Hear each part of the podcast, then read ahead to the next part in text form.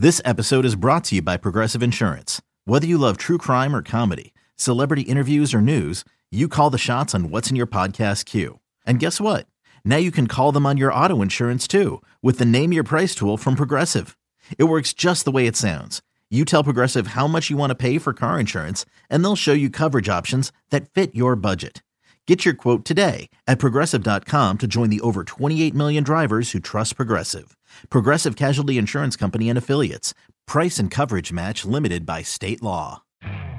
You could spend the weekend doing the same old whatever, or you could conquer the weekend in the all-new Hyundai Santa Fe. Visit HyundaiUSA.com for more details. Hyundai, there's joy in every journey. Second and 11 for the Eagles, trailing by 14. Hurts, Parsons pressure. Parsons with the sack. Micah Parsons took on two and got there. Welcome back to You Better You Bet, brought to you by BetMGM with Nick Kostos and Ken Barkley on the BetQL network.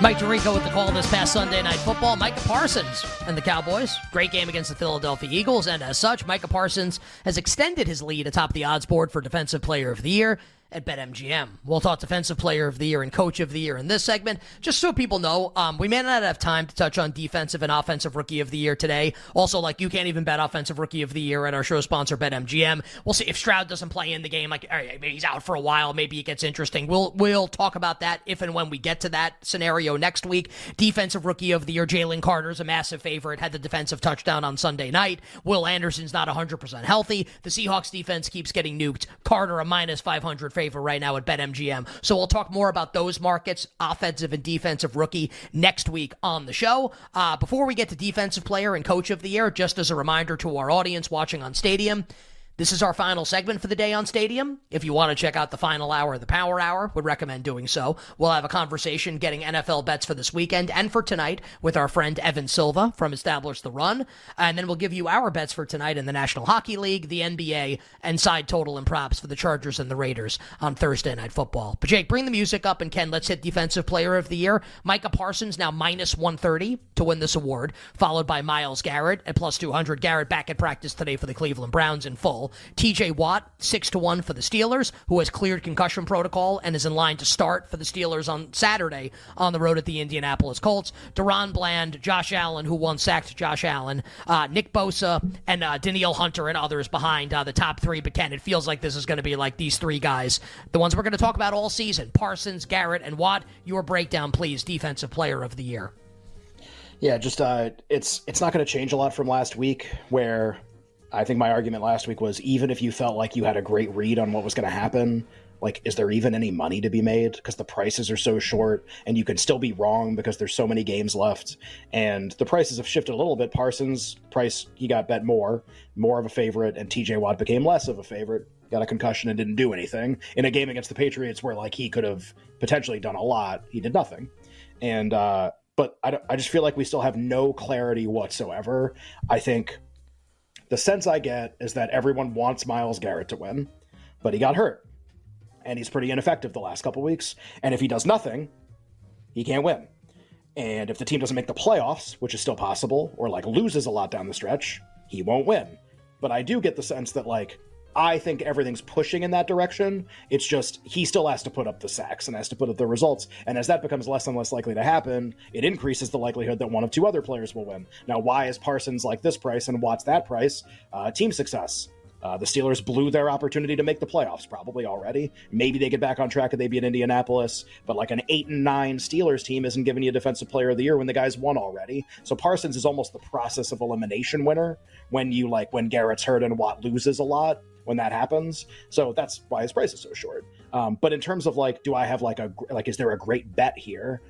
I mean, you're just like projecting individual game performance for four weeks for three guys, all who have a ton of sacks, and one of them's hurt, and one of them just cleared concussion protocol, and the other one, who's the favorite, is like the least uh, accomplished of the three statistically. There's the fewest sacks, Parsons. So it's like, do we feel like I feel like we get nowhere here, honestly, in terms of like a betting discussion. Like you could make a case that you should bet Watt right now because like he's leading them in sacks. He's ahead of the other two, and he just had a concussion and it wasn't. But like he's ahead from a sack standpoint, maybe not a perception standpoint. And like, if you like the Steelers on Saturday, or you think they're going to like turn this around, then he's probably more likely to win than this price because it's probably just a three player race and all of them can still win.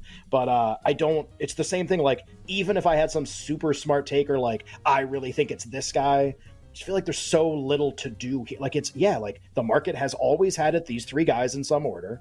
The price shifts are really minor except I guess Watt up is like a little more major than what we normally see. And so there's like not a lot to do. Like even if you got it right, it's like who cares? And it's like, and even if you got it right, you just have to dodge the other two for four weeks when you bet right now. Like it just, I don't know. It seems like a waste of time, honestly. I, am fascinated to see who wins because I think it could be any of the three. Um, you know, I, I just I don't think there's a lot to do here, unfortunately. All right. Well, I think there probably will be more to do in the, or maybe, maybe not in the coach of the year market here. You better you bet with Nick and Ken on a Thursday. Uh, there are three names atop the board right now at BetMGM, the king of sports books for coach of the year. Uh, Dan Campbell, DeMeco Ryans, Mike McDaniel, all at plus 325. Shane Steichen, batting cleanup, is uh, 7 to 1. Sean Payton, hashtag our guy, at 9 to 1. Kyle Shanahan, 10. Kevin Stefanski, 12.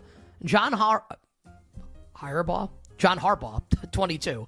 Uh, Zac Taylor, it was all of a sudden feels like he's like semi-viable now with like with Jake Browning playing so well. Zac Taylor's 25, Mike McCarthy 25, Matt LaFleur 28. I I chose to draw the line there, Ken. But if there's anyone else like further down the board that tickles your fancy, please uh, bring them up. Obviously, um, any bets to be made? Analysis, please, of the betting market for Coach of the Year. Yeah, we uh, we weren't sure this one was going to be interesting. We've talked about this like four or five times this week already because it's that interesting. Um, typically, this award, about 80, 90% of the time, is won by a coach who takes over a team that's not very good. The expectations are pretty low, and he exceeds those expectations. And then a very small percentage of the time, it's won by a coach of a team who has an absolutely unbelievable season, just like breaks through all barrier one seed, sets a wins record, like breaks all kinds of NFL records, make, makes history and that guy will win instead of the improvement guy. Okay, what I think is becoming really clear this year, at least to me, and I just all this is just my opinion. Like I don't have to be right. Excuse me, I don't have to be right. Uh, there's not a great team this year. Doesn't exist. Uh, you can argue the Niners, and that's great. If the Niners won out, it would represent, I think, a one game improvement over what they did last year. And they did it last year with Brock Purdy, who had never played and was like, had played Kansas the week before. So, like, that was way more impressive than this. Shanahan didn't win that either. He was a finalist and he came in second to Brian Daboll. So, like, this one's going to get it for him.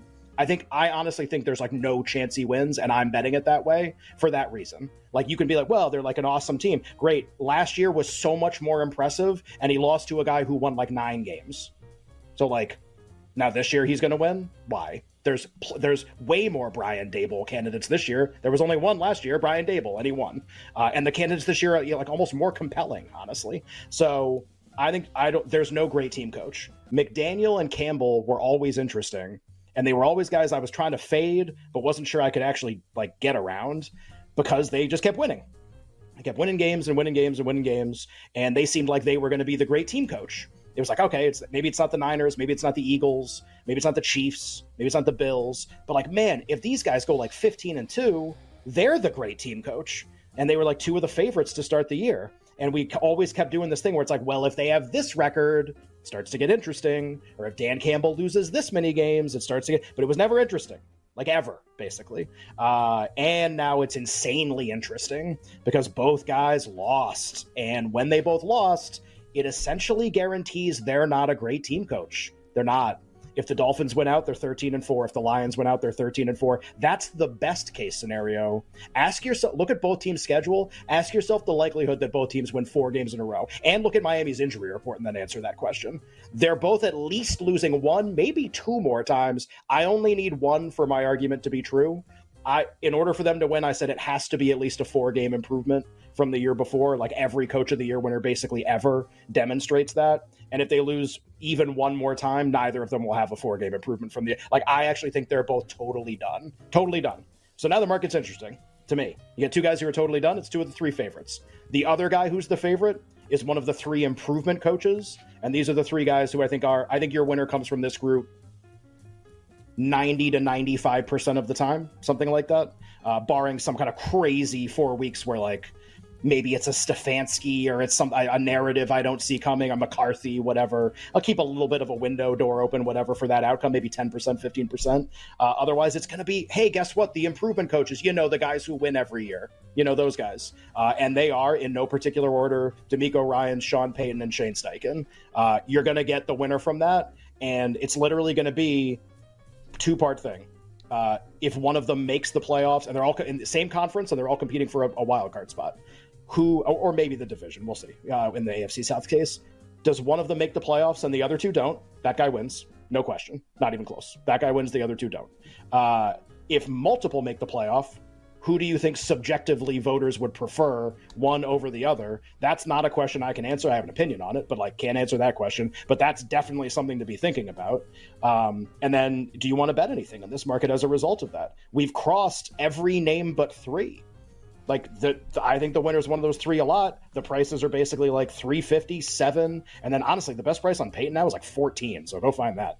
Um, like I just, you know, you can you can kind of figure this out in a way where you can enter the market and bet right now. I, you can't really bet all three and make a lot of money.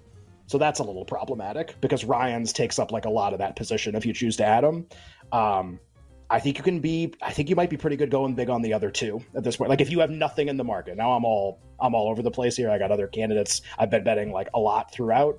But if you got nothing, and you bet Steichen and you bet Payton, you are definitely winning more often than the combination of those two prices. Definitely. And here's the really crazy part. Steichen's like a pick 'em against the Steelers this week. Payton, you might be like, well, he's going to lose to the Lions. I pray that happens. The three games after they play the Lions, you can look at them, try to argue it's not win win win. It's like New England, Vegas, and the Chargers, not in that order. They play the Raiders at the end of the season. Like win win win. He's in the playoffs they don't have to win. Like he's, but I actually kind of hope they lose because I hope some book puts up like a hundred to one on him for coach of the year after they lose the Lions, and I'll bet I'll try to win a million dollars on it, honestly, because like they're gonna go win, win, win, and I don't trust the Colts or Texans to win a bunch of games down the stretch. So I think the winners from those three, you can subjectively figure out between those three. Like I don't even like almost forget what I think of the three. Ask yourself, okay, like if they self, if they two make the playoffs, if it's Ryans and Payton, if it's Steichen and Payton, if it's the other two, like who do you think would get votes in that situation? I don't have the answer to that one, but if you can solve that, that's your guy. Honestly, like who wins the three-way tiebreaker? Do you think one is more likely to make the playoffs than the other two? Uh, I think your winner almost certainly comes from that group, and answering that question might lead you to make some valuable bets. And this is a really good week to bet into it and it doesn't I just I want it doesn't matter that Payton's won the award previously for this so long ago. Also, zero point zero percent. Yeah, cool. All right. Uh, I, well, I have I have bets on both Sean Payton and Shane Steichen, so let's let's go, baby. And also, uh, let's go Titans on Sunday. Also, I might bet the Texans, so maybe maybe Titans win the game by like one, two, or three. I think would be really or nice. Plus the points. If you're watching the you get a coach of the year yeah. middle. Yeah. if you're watching the show, but we, we missed it on Monday night, by the way, with Packers and Giants. Twitch.tv backslash BetQL for the final hour, the power hour of the show.